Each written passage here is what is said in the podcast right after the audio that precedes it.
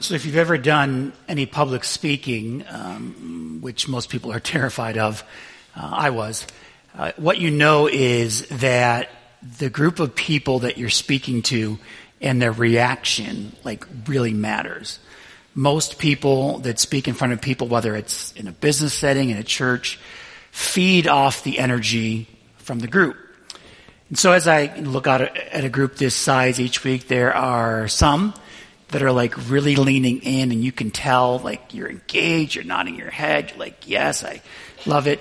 There are others, uh, that are sleeping and, which is fine, you know, but, but I just, again, I, have said this several times, like I'm high, like I, I can see you, like even in the back. But if I can give you a nap, that's fine. I've helped you, so I, I'm here to help you. Others, you sit and listen with your arms crossed and like, yep, that's going to be a tough one.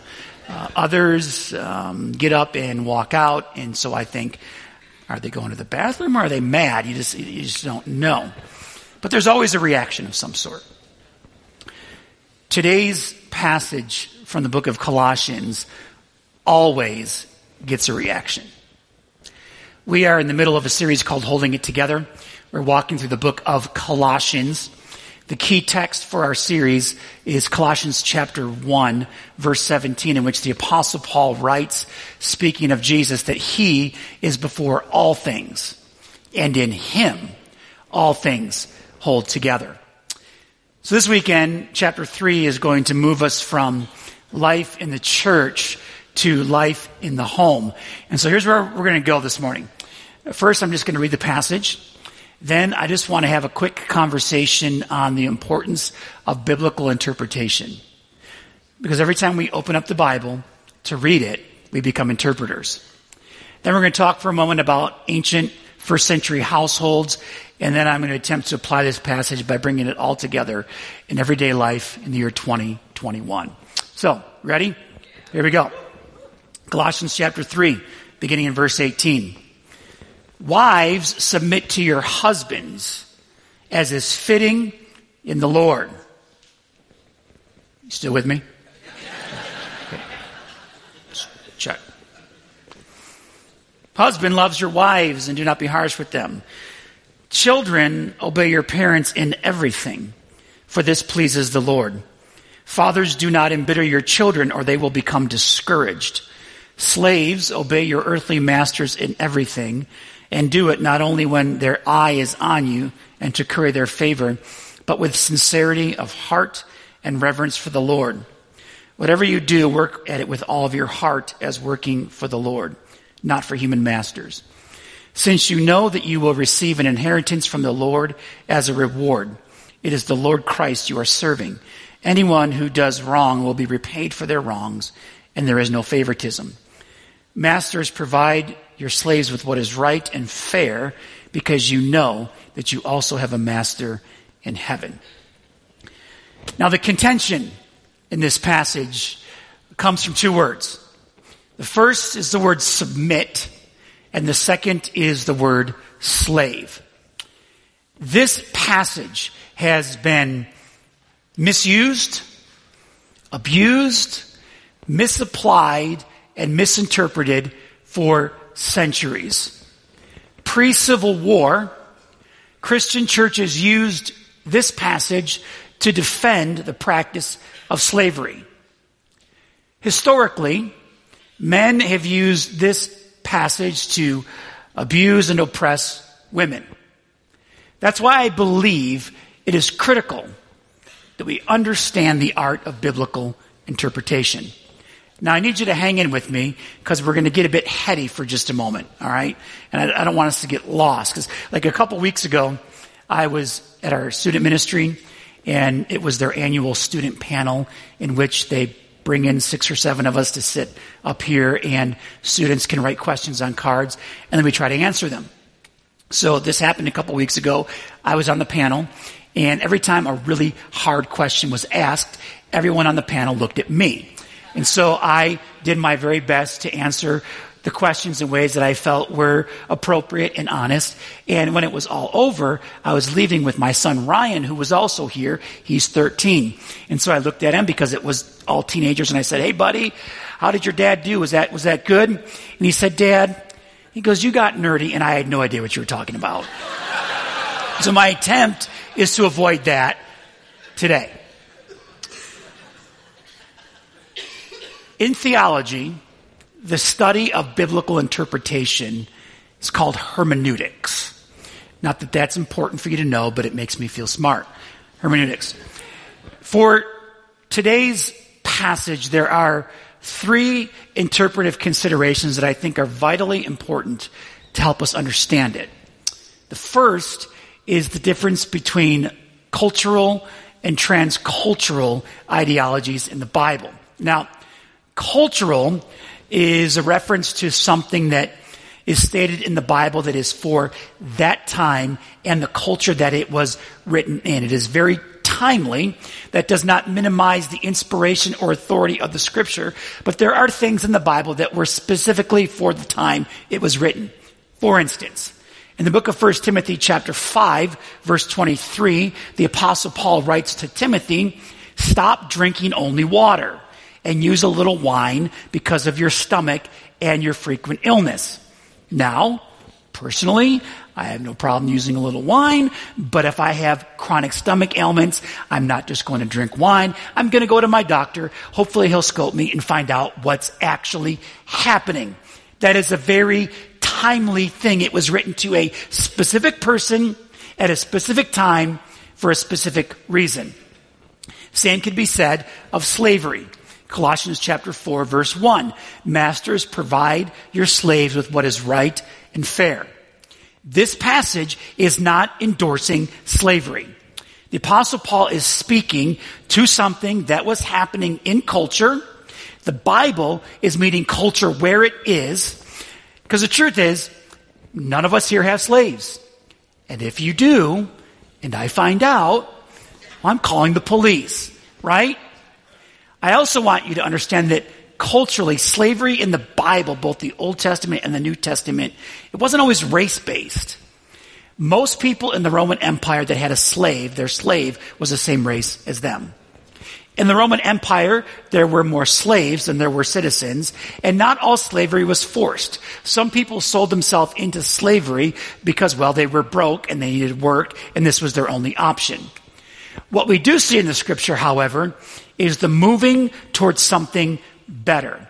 Some passages were written specifically to the culture of that day. Now, I think sometimes we try to make it fit. I've heard sermons given on this passage, and they've tried to compare slavery to like the work environment. And though you may feel like a slave at work, like there is no comparison between the modern day work environment and ancient slavery. To try and make them fit together, it doesn't work at all because it's two very, very different things. There are some passages that are culturally confined, they are time bound truth, they are temporal, they are not transferable, and they were written for that day. Then there are passages that are transcultural, which means they transcend all of time, all of culture, all of history. They are timeless. They contain kingdom values. They are beyond cultural limits. For example, a moment ago, Tara read John chapter 3, verse 16. For God so loved the world that he gave his one and only son. That passage transcends all of time. It is timeless in nature. Whether a passage is cultural or transcultural, again, that does not minimize the authority, the inspiration of the scripture. Secondly, it's important to notice the redemptive movement in the Bible. The Bible says of itself that it is alive and active. There is movement to it. In the scripture, God chose to meet people in their culture, but also with the intention of moving them towards something better, namely redemption. Moving towards greater love and greater compassion. Listen, if you understand the cultural reality of the ancient world, what you would discover is that people were treated very, very differently in the Bible than today. women were treated horrifically. Children were considered property. And yet the arc and the narrative of the scripture reveals a counter-cultural movement to the Bible. It is a movement that is incredibly empowering. So by the time we move from the Old Testament to Jesus and the New Testament, Jesus himself embraces women in ways that would have been shocking to the cultural, and it becomes evidently clear that slavery is just not okay in any way. So what we're going to notice in today's passage is there is a movement, first of all, in marriage. Because marriages were arranged, they were transactions. We're going to move from that to sacrificial love. We're also going to notice the movement of kids from being property to kids becoming loving members of the home. And there is going to be a movement to abolish the despicable practice of slavery. Even the phrase, treat your slaves well, would have been unheard of in the ancient day when the apostle Paul wrote it. And finally, in order to apply this, you've got to understand the spirit of the text that you're reading. It is very easy to get gridlocked with isolated words in a text. So, for instance, we hear the word submit. The moment some of you hear the word submit, you're like, I'm done listening, Mike, you can stop now. I've had women say, don't you dare use that verse in my marriage ceremony. And as a result, we completely miss the spirit of the text. Because this is what the text is actually saying. Here is the spirit of Colossians chapter 18 verses, Colossians chapter 3 verse 18 through 4 1. This is the spirit of the text. You're going to get all your money's worth right now, right? Write this down. You can, you can walk out right now if you want, because everything else I say is going to be this. You ready? Here's what Colossians is saying. Treat each other well. Right? That's it. That's what he's saying. That's what the passage is speaking to. Because you're followers of Jesus Christ, especially because you're followers of Jesus Christ, in your home, treat each other well. Now, the ancient household is very different than the modern household. In my home, there's me, my wife, my two kids, my dog, and two fish. That's our house.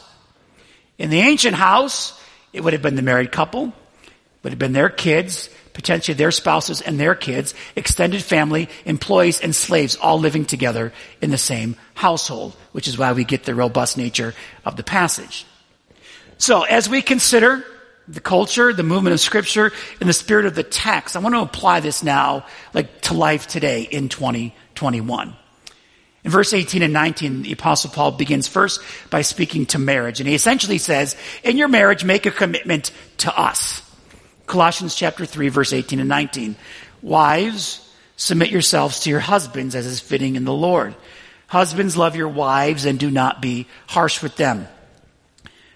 Marriage in the first century had absolutely nothing to do with attraction with love or feelings.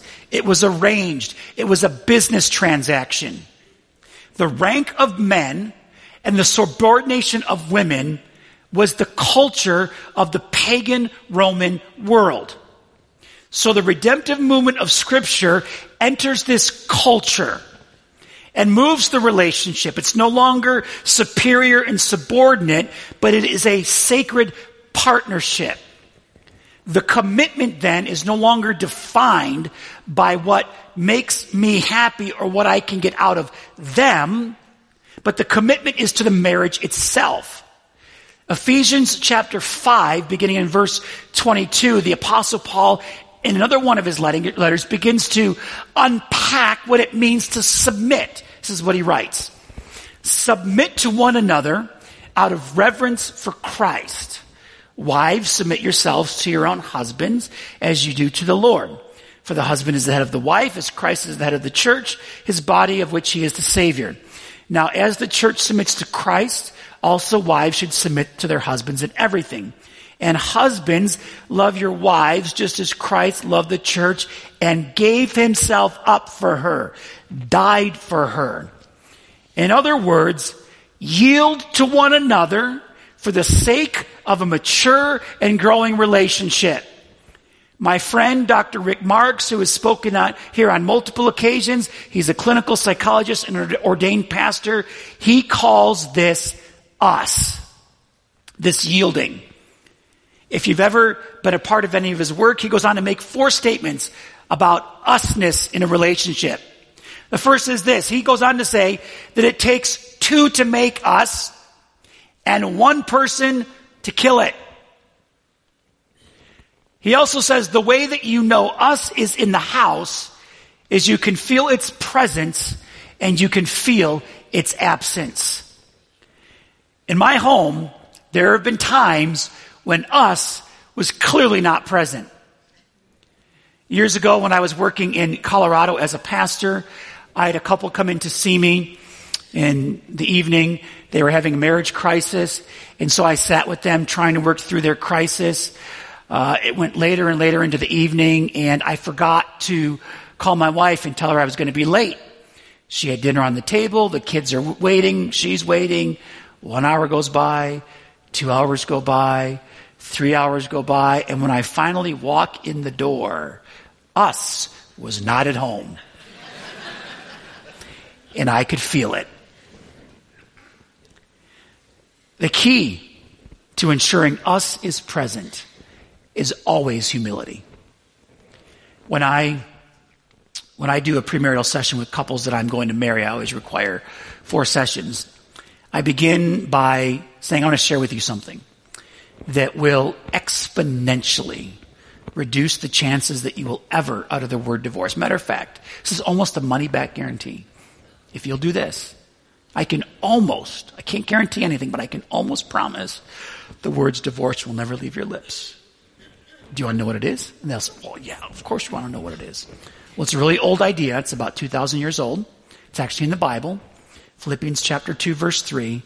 Do nothing out of selfish ambition or vain conceit. Rather in humility, value others above yourself. Just imagine for just one moment. If he would value her above himself in humility. And if she would value him above herself in humility, who wouldn't want to be in a relationship like that? That's the mission statement of us. Because pride, resentment, and selfishness will keep us from ever growing. When the scriptures say the two shall become one, we then have this new, fulfilling, satisfying relationship called us. But it does require something from me. Because marriage is a sacred bond.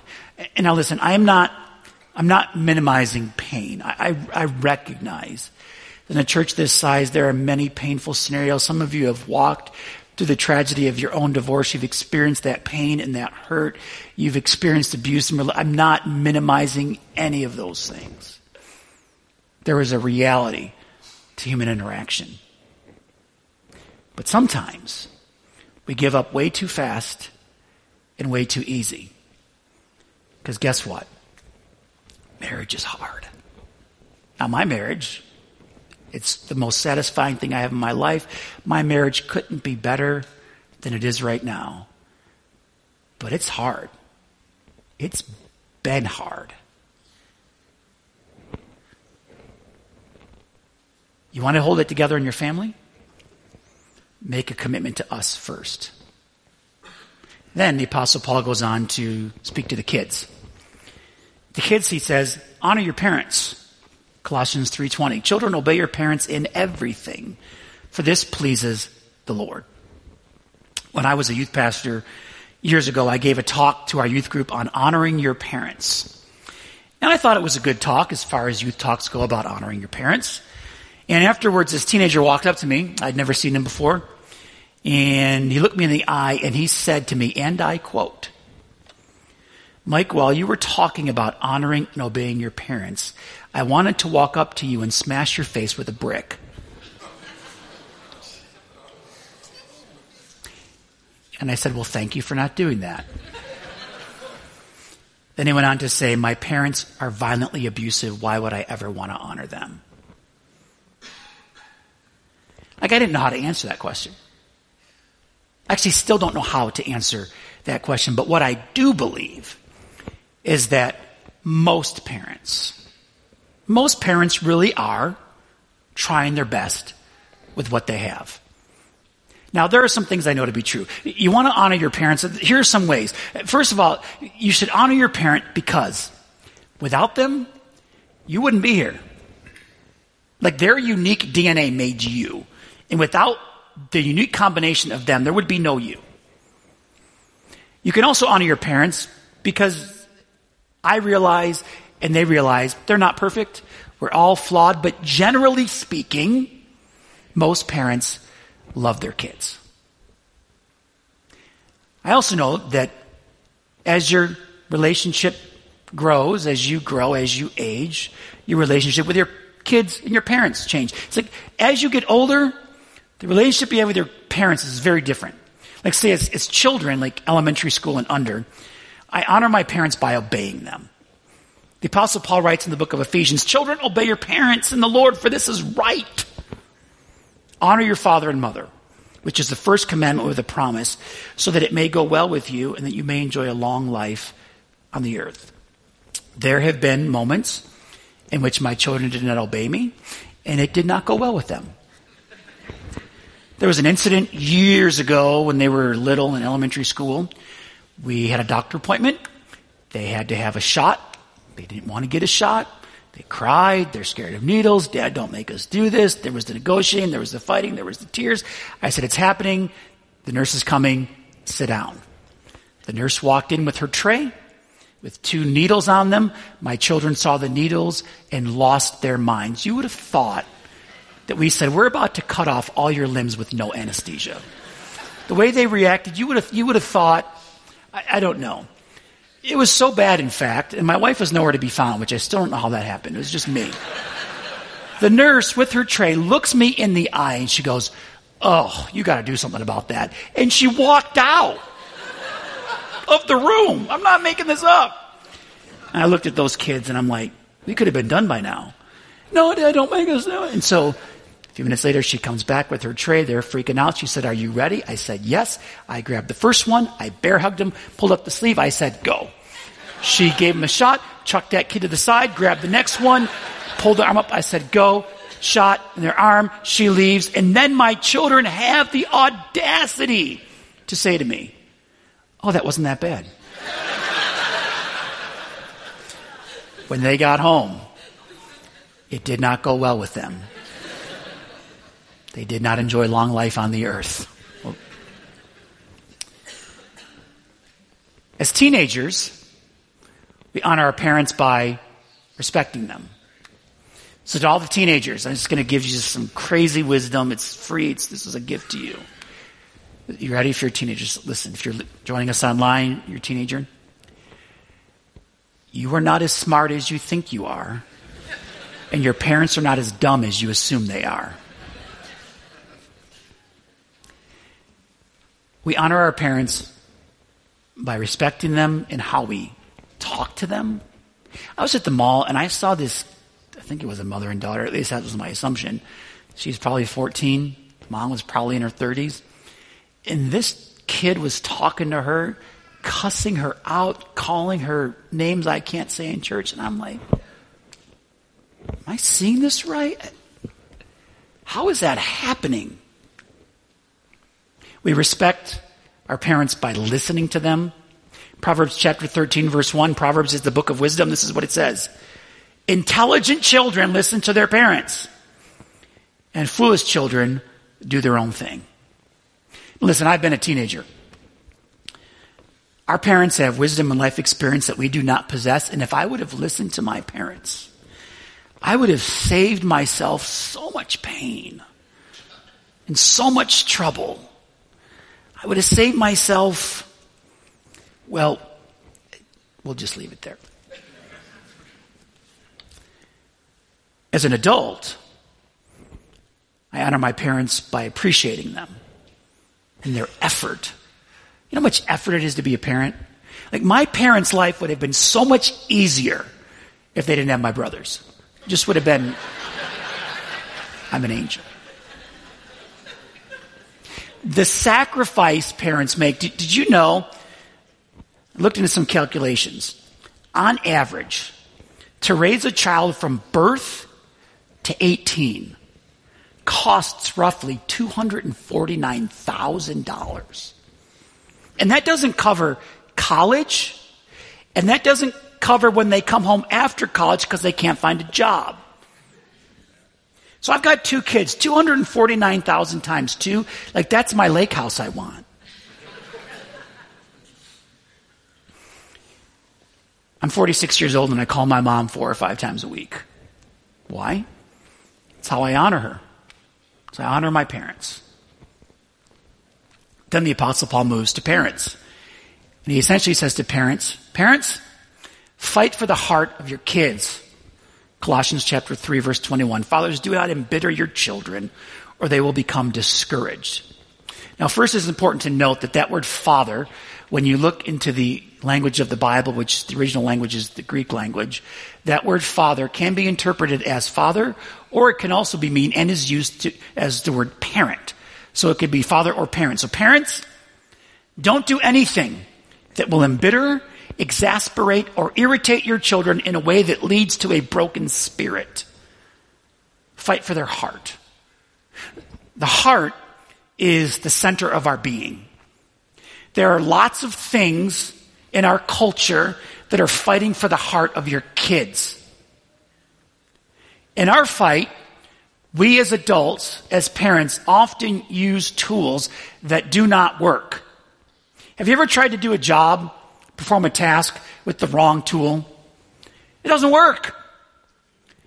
I, uh, I live in a neighborhood in which everyone keeps their property fairly pristine. And so I try my best. Everyone in my neighborhood edges their sidewalk. Everyone but me.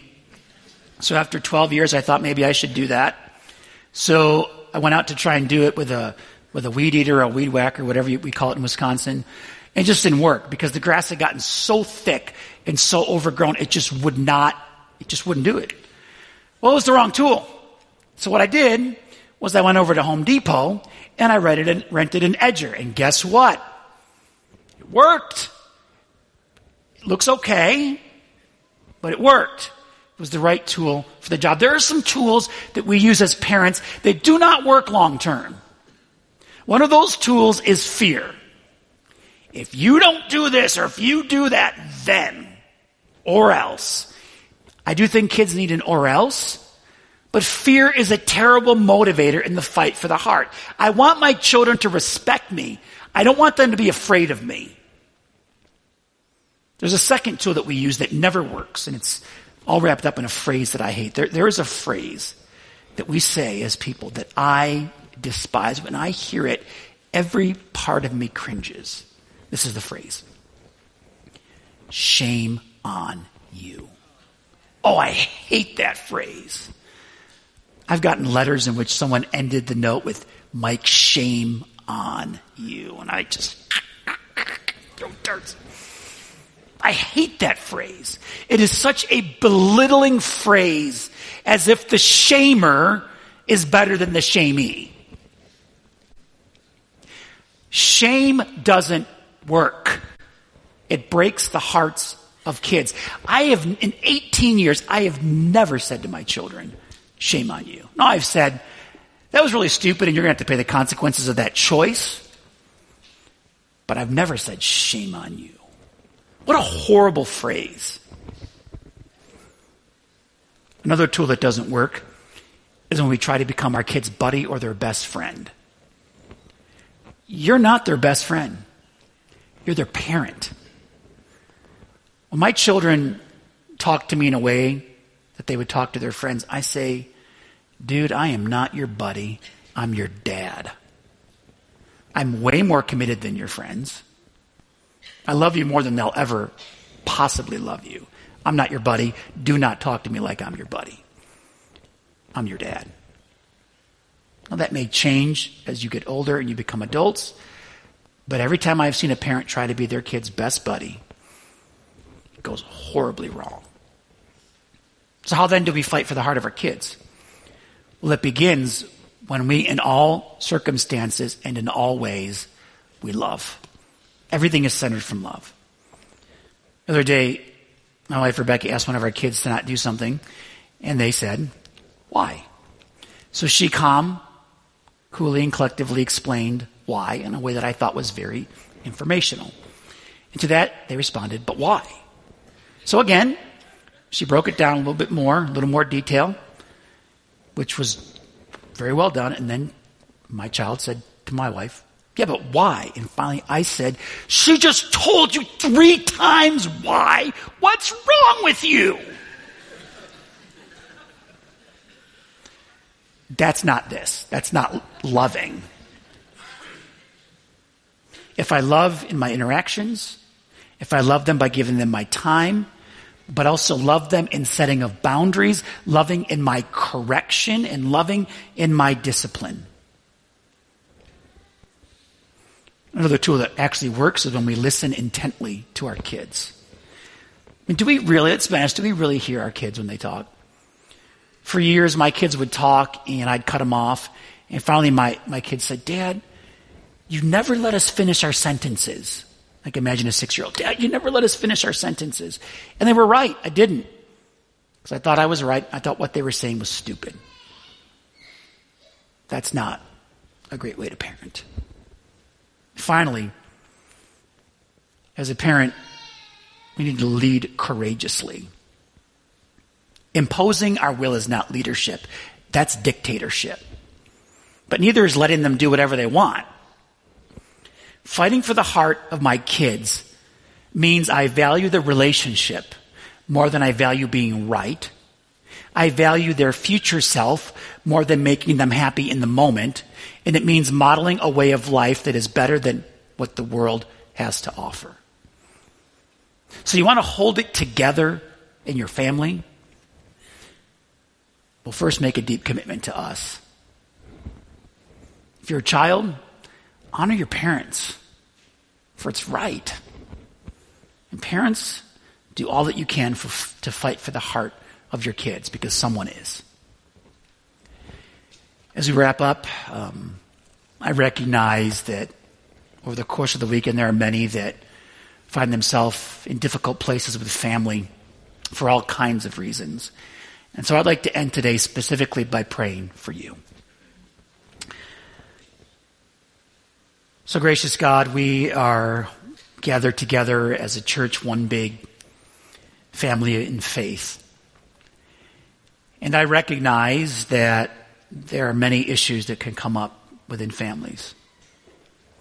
I thank you, O oh God, for the gift of family.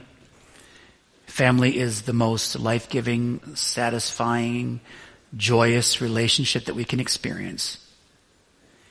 And at the same time, our family can be the most painful, hurtful, deeply wounding place that we can go. This morning, I pray for all of those marriages that struggle, for those that carry pain. I pray for, for children that you would help them to honor their parents. For parents, that we would fight for the heart of our kids and not just steamroll them or try to control them. Lord, there is so much life in the family. And I pray for every family in this church Lord, help us to treat each other well, I pray. Amen.